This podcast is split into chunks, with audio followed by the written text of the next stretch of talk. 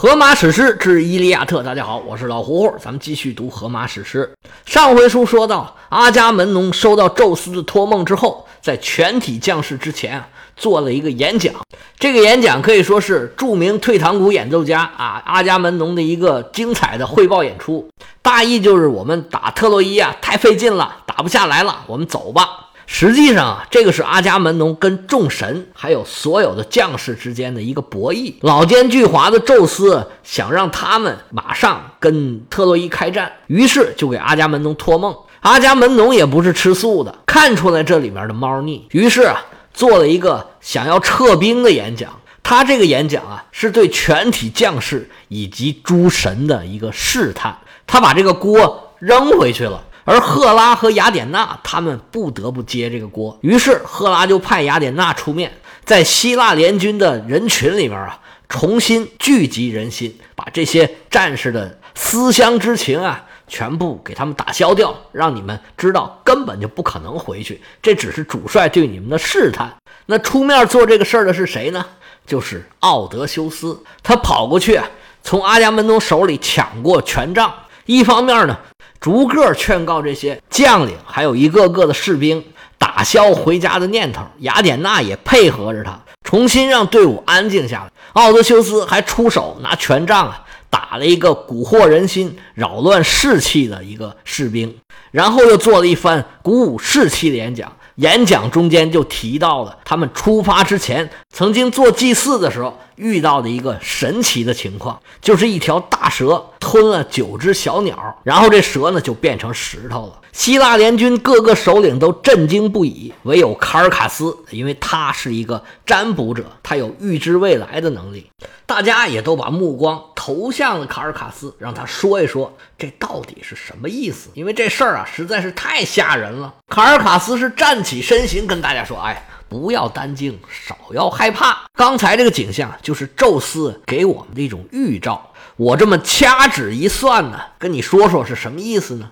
说我们将来啊去进攻特洛伊需要九年的时间。”刚才不是八只小鸟，一只大鸟吗？那就是九个。我们在特洛伊苦战九年之后，等到了第十个年头，我们一定能攻下特洛伊。当时大家是将信将疑，这事儿啊就这么过去了。时光荏苒呢，这个九年时间一晃就过去了。很多人呢都把这事儿已然是淡忘掉了。这个时候，奥德修斯又提起这个事儿啊，因为现在啊正好是刚过九年，到了第十年头上了。奥德修斯啊意在鼓舞士气，拿下特洛伊，实现当时宙斯给他们的预兆。这时候，希腊官兵啊又想起这个预兆啊，哎，觉得确实啊，好像很有道理的样子。奥德修斯带头呼喊：“拿下特洛伊，进攻特洛伊！”希腊联军呢是山呼海啸。整个士气为之一振。奥德修斯讲完话，人群里又站出了奈斯托尔这个老头啊，冲着希腊联军呢就开始批评这帮当兵的：“你们这帮想回去的人，你们就不害臊吗？你们懂打仗吗？像个三岁的孩子！你们看看你们自己的右手里面拿的是什么东西？哪个兔崽子愿意走，就让他们走好了。”宙斯已经告诉我们了，我们一定能打下特洛伊。特洛伊城里面又有钱又有美女，你们想过没有啊？现在谁要是敢上船回家，他就嘎嘣死在这儿。然后转过身去对阿伽门农说：“大帅，现在你的目的已经达到了，赶紧组织你的人马，让我们准备出发吧。是骡子是马，咱们拉出来溜溜，看看谁是英雄好汉，谁是孬种怂包。”阿伽门农眼见着整个的士气上来了，自己的目的已经达到了，就接过话茬，先是恭维这奈斯腿儿，说：“您老人家呀，真是居功至伟，什么事儿看呢，就是明白。我们联军之中要是有十位像您这样的谋士，我们可就是天下无敌了。当时要不是您劝我们，我就跟阿基里斯俩人打起来了，不就是为了个姑娘吗？还是我先发的脾气。”哎呀，现在想想真是不好意思。好了，过去的事情就让它过去吧。大家回去啊，饱餐战饭，磨刀喂马，检查战车。明天真的打起来，喘气的功夫都能要了你的命。谁要是敢说撤退，我阿伽门农第一个就饶不了他，我要了他的狗命。我们今天好好准备，明天拿下特洛伊。人群里又是一番山呼海啸。在这之后呢，大家都分头回到自己的营帐，准备第二天的战斗。下面阿伽门农干嘛呢？就要祭祀。希腊人跟中国人一样啊，国之大事，唯祀与戎。战争之前必要祭祀和占卜。阿伽门农特意准备了一头五岁口的公牛，用来献祭给宙斯。祭祀的时候啊，请来了六位首领，第一个就是奈斯托尔。第二位名叫伊多莫纽斯，第三位和第四位两位啊是兄弟，都叫做埃阿斯，这是两位巨人，还有狄俄莫德斯，以及刚才对挽回士气做了重大贡献的奥德修斯，这么六位首领。阿伽门农的弟弟莫奈劳斯不请自来，加上阿伽门农，一共是八位，八位首领围着公牛啊站定了，手里拿着大麦。阿伽门农啊，开始祈祷了。原文写：“宙斯，光荣的典范，伟大的象征，雄居天空的乌云之神，我们求你助佑，在我没有掀翻普里阿摩斯的四壁焦黑的厅堂，捣烂他的门户之前，在我没有撕烂赫克托尔的衬衣，用铜矛剁碎他的胸膛之前，还有他身边的那些伙伴。”我要把他们打翻在地，嘴啃泥尘。在这一切发生之前，宙斯不要让太阳沉没，不要让黑暗捆住我们的手脚。阿伽门农一番祈祷，宙斯听的是真而又真，切而又切。他准备让这些祈祷实现吗？Oh no no no no！宙斯多坏呀！该收的收了，该吃的吃了。你们这些凡人怎么可能想要什么就来什么呢？宙斯心里明明白白的，你们想这些事儿啊，根本不可能顺利实现。而且呢，我要加倍的加重你们的痛苦。宙斯怎么想的，暂且不提。阿伽门农带着一众的希腊联军领袖就开始了祈祷。我们书里面啊多次写的这个祈祷的具体内容，这个祈祷跟上次是一样的。先是祈祷，然后拿着刚才说的那个大麦撒在这个牛身上，然后扳住牛头，割断喉管儿，先把皮剥下来，然后呢，把腿上的肉啊全部给剔下去，用肥油包住它的腿骨，包两层，切几块很小块的生肉放在这个骨头上边。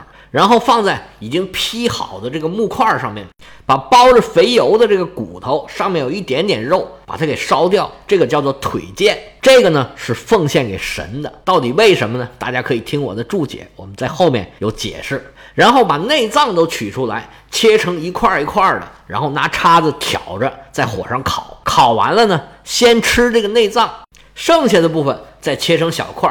然后再烤了，给大家分着吃。这一头牛能吃不少人呢，不是能吃不少人，能给不少人吃呢。完成了祭祀，吃饱了牛肉，奈斯托尔跟阿伽门农说：“怎么样，大帅，开始打吧。”阿伽门农微微点头：“来呀，传我将令，所有希腊联军各支队伍列队出发。”将令一出啊，地动山摇啊。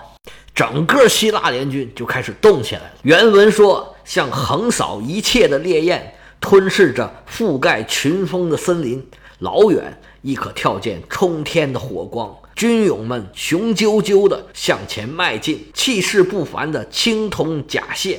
闪耀着耀眼的光芒，穿过气空，直指苍穹，宛如生栖在考斯特里俄斯河边的亚细亚泽地上。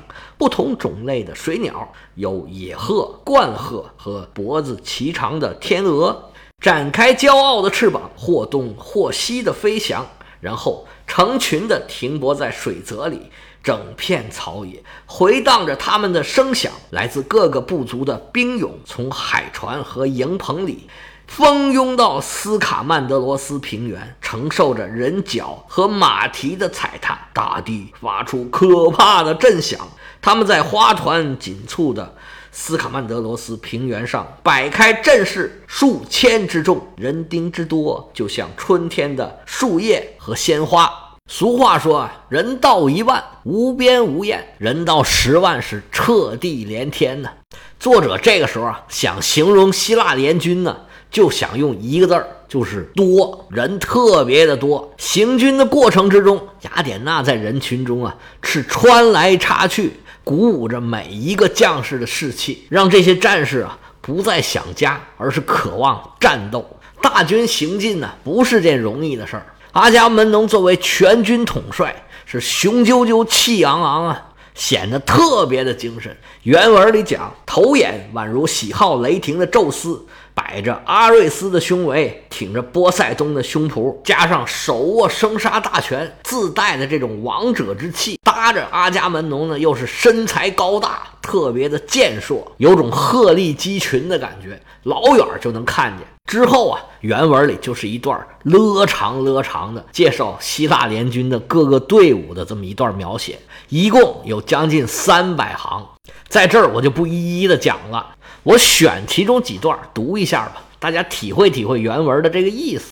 来自群山环抱、沟壑跌宕的拉凯戴梦。法里斯、斯巴达和歌群飞绕的莫塞的兵勇，来自布鲁塞埃和美丽的奥格埃，来自阿穆克莱和滨海的城堡赫洛斯，来自拉斯和俄伊图勒斯地带的兵勇们，由阿伽门农的兄弟笑吼战场的莫奈劳斯率领，统辖六十艘战船。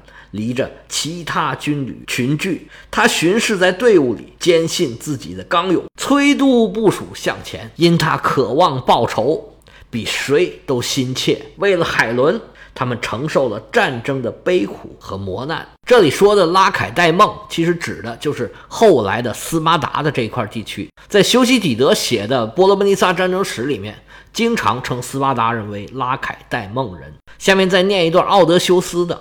奥德修斯率领着心胸豪壮的开法勒尼亚人兵勇们，有的来自伊萨卡和枝叶婆娑的奈里同，有的家住克罗库洛亚和岩石粗皱的埃及利普斯，有的来自扎昆索斯，有的家住萨摩斯，有的来自陆架及面对海峡和岛屿的去处。奥德修斯像宙斯一样精善谋略的首领。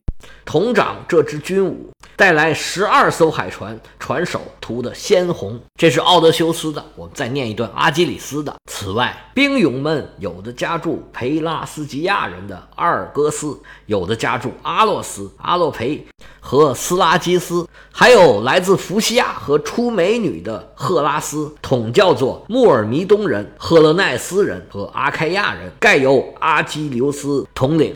连同五十艘海船，但是这些人现在不想重上杀声震天的战场，谁来把他们编成战阵，列队冲杀？捷足的壮勇卓越的阿基里斯，其实正盛怒不息，躺在他的海船旁。为了美发的布里塞伊斯，苦战得手的战里，从卢尔奈索斯城堡，他曾荡劫那个地方，捣烂了塞贝的城墙。击倒了厄庇斯特罗福斯和穆奈斯两位凶狠的枪手。塞勒皮俄斯之子国王欧厄诺斯的儿郎，为了那位姑娘，他心情悲意，躺在船旁。但他马上即会直立起身。不能再念了，大家都睡着了吧？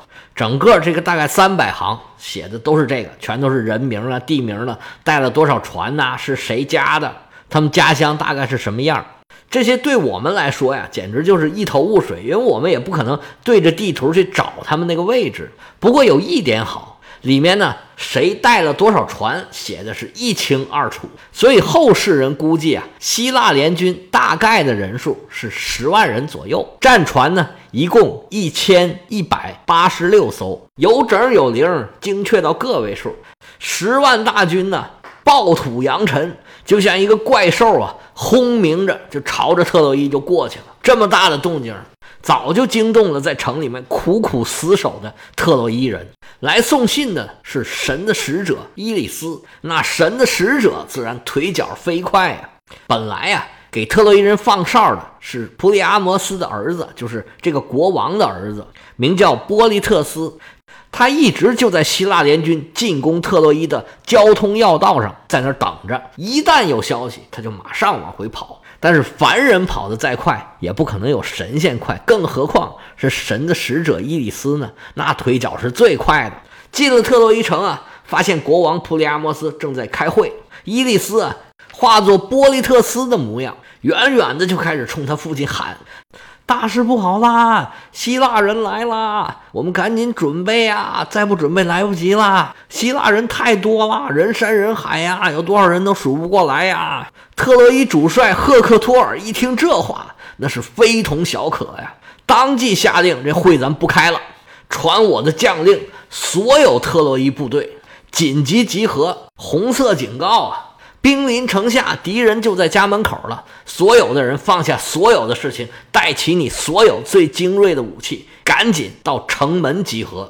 离着特洛伊城门有几百步的样子，孤零零耸立着一个土丘，上面啊是平平整整。当地老百姓管这个土丘叫做灌木之丘，因为土丘上长满了各种灌木。不过呢，神仙都管这个地方呢叫做善跳的莫里奈之冢。这土丘上啊，宽阔平坦，最适合打仗。希腊联军是煞气腾腾啊，远远的就看见烟尘蔽天，一路走一路喊，就见十万大军呢是越走越近，越走越近。最开始啊。特洛伊人只能看见他们扬起的烟尘，但是逐渐逐渐就看见人了，说话的声音也逐渐清晰起来。特洛伊人呢是列好的严谨的阵型，是严阵以待。领头一位正是特洛伊的主帅，名叫赫克托尔。赫克托尔身高丈二，膀阔三庭，头戴银盔，身穿银甲，手持银枪，是腰佩利剑。面对着对面排山倒海而来的希腊联军，赫克托尔是纹丝不乱，表情镇定。赫克托尔旁边一员猛将也值得一说，这位啊叫埃涅阿斯。埃涅阿斯是达尔达尼亚的王子。这达尔达尼亚呀，离特洛伊不远。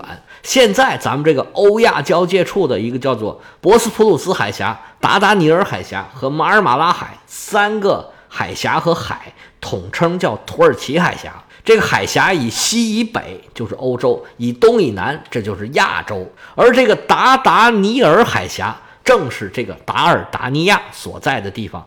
达达尼尔海峡呢是最西边的一个海峡，是从爱琴海到黑海的入口。当时啊，这个海峡也叫赫勒斯旁海峡。其实这个赫勒斯旁海峡呢，就是希腊人的海的意思。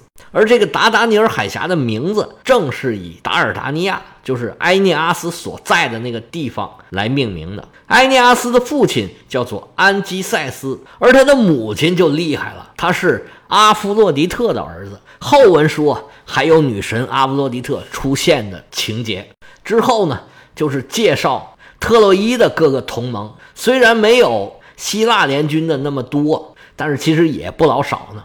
我挑两段念一下。克洛弥斯率领着穆西亚兵勇，由捕者英诺摩斯辅佐，但辨识鸟踪的本领没有替他挡开黝黑的死亡。腿脚迅捷的阿基里斯结果了他的性命在那条河里。他还杀死了另一些特洛伊军勇。纳斯特斯统帅着粗鲁的卡里亚人，来自米勒托斯和林木葱郁的福西戎，陪伴着。麦安德罗斯水流和穆卡勒峥嵘的石壁，他们的首领是安菲马克斯和纳斯特斯。纳斯特斯和安菲马克斯，诺米昂一对英武的儿子，晃摆着黄金的装饰。纳斯特斯走向战场，像一位姑娘，好一个傻瓜。然而黄金没有替他挡开痛苦的死亡。腿脚迅捷的阿基里斯结果了他的性命，在那条河里，骁勇的壮士拨走了精致的士皇。一边是希腊人，一边是特洛伊人。希腊人真的都是希腊人，特洛伊这边啊，他有一些联盟，他并不是希腊人。不过为了本土的利益，他们是在帮助特洛伊打退希腊人的进攻。两军队员呢，战斗是一触即发，战况如何？且听下回。